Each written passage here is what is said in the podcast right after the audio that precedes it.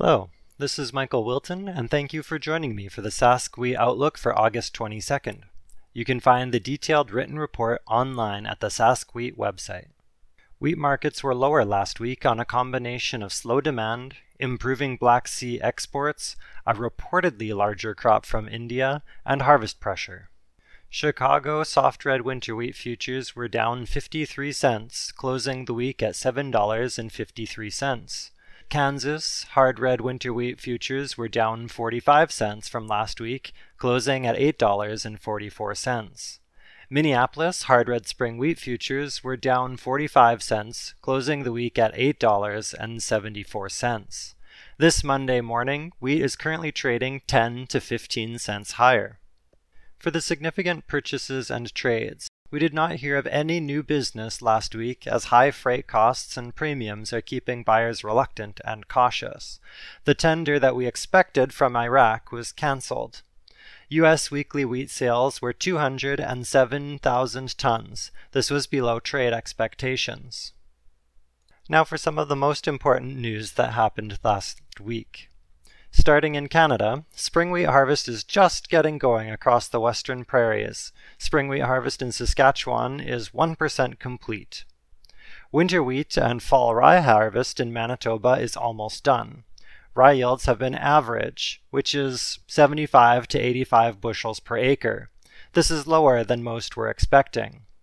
Winter wheat yields, meanwhile, were low at 60 to 75 bushels per acre. Basis levels in the northern states and Canada are relatively strong as we enter harvest time. This is largely a function of the late harvest, but it could also mean there is some decent demand, as basis levels in the US are strong despite their ongoing harvest progress. We are concerned about rail performance this year. Coal prices have soared since the Russian invasion in Ukraine. Rail companies are enjoying moving coal, and we worry they may favor coal over movement of grain. It will be interesting to see if these basis levels remain elevated once harvest starts in earnest this coming week or two. Durum harvest has begun in Alberta and is 8% done in Saskatchewan. The Argus Crop Tour lowered their average durum yield slightly to 39.5 bushels per acre. We have not heard of any harvested yields yet, but we have heard that lentil yields in some of the durum producing areas of Saskatchewan and Alberta have been less than expected. In the US, winter wheat harvest in the US is 90% complete. Progress has slowed as harvest moves further north. Spring wheat conditions in the US were unchanged at 64% good to excellent. Harvest progress rose 7% from last week and is now 16% complete.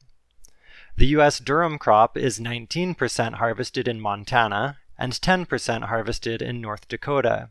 Yields in Montana continue to be poor, but they're stronger in North Dakota. U.S. weekly export sales were 207,000 tons for a season total of 323 million bushels. This is 2% less than this time last year. In Australia, there was not a lot of fresh news for Australia, where future prices are now at pre war levels, having fallen $27 from last week. In Argentina, Badge says that 70% of Argentina's wheat crop has adequate moisture. There was no update in crop ratings, but last week they were reported to be 18% good to excellent. This compares to 47% good to excellent last year. Wheat harvest in Argentina will begin in November. Upwards of 90% inflation and a deteriorating peso is causing Argentina's farmers to be reluctant to sell their grain. It has come to the point that the government is meeting with farmers to try to convince them to sell. Farm groups are proposing tax concessions in return. In India, the Indian government raised their wheat crop number by 400,000 tons to 106.8 million tons. This compares to the USDA's 99 million ton number. This number is clearly wrong, and most think it is a political attempt to temper record high domestic wheat prices.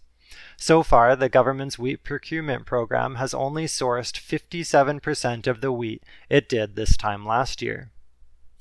Harvest in India ended in June, and there has not yet been talk of lifting the current ban on wheat exports. The USDA has India exporting 6.5 million tons.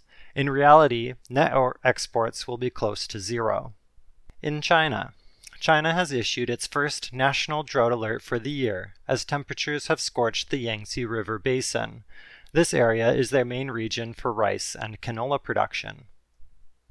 We now move over to the European Union, where it is almost completely dry, and it is expected to remain that way for at least another two weeks. Moisture will be needed before fall seeding, which usually starts in September. The deteriorating corn crop in the EU will cause them to increase wheat feeding and corn imports. The condition of the French corn crop fell to 50% good to excellent last week. Dry conditions in Bulgaria caused their wheat crop to be 11% less than last year's record crop at 6.3 million tons. The drought has also impacted EU durum yields. Strategy Grains put EU durum production at 6.9 million tons. This is now 11%, or 800,000 tons less than last year. We expect the EU to be strong customers of Canadian durum this coming year. And finally, the Black Sea. Ukraine is shipping grain out of three of their seaports. So far, 25 ships carrying 630,000 tons of grain have set sail since August 1st. As of Friday, there were 10 additional vessels being loaded. Total grain exports from Ukraine are 3 million tons, down 52% from last year. Ukraine's government says they can export 3 million tons of grain in September and 4 million tons of grain in October. This would be 15 ships per day, but it might be difficult to find that many ships willing to go to Ukraine. So far, just 41,000 tons of wheat has been shipped out of Ukraine. They'll need to do 1 million tons per month to meet the USDA's 11 million ton number. In Russia, the production potential of their wheat crop continues to be exceptional. Some are putting estimates in the triple digits, compared to the Russian Agmin's 90.5 to 95 million ton number. The Russian export pace continues to be on track to be 30 to 32 million tons, compared to the USDA's 42 million ton number. Similar to the EU, winter wheat growing regions in Russia and Ukraine are very dry. This will be watched as planting will start in the next few weeks. In conclusion, wheat will continue to come under pressure as harvest ramps up in the Northern Hemisphere. Further out, we think wheat will be supported on renewed cash buying, a smaller corn crop, and very dry conditions in some key growing regions of the EU and Black Sea. Until next time, this is Michael Wilton with the Saskatchewan Wheat Market Outlook. You can find the detailed written report online at saskwheat.ca.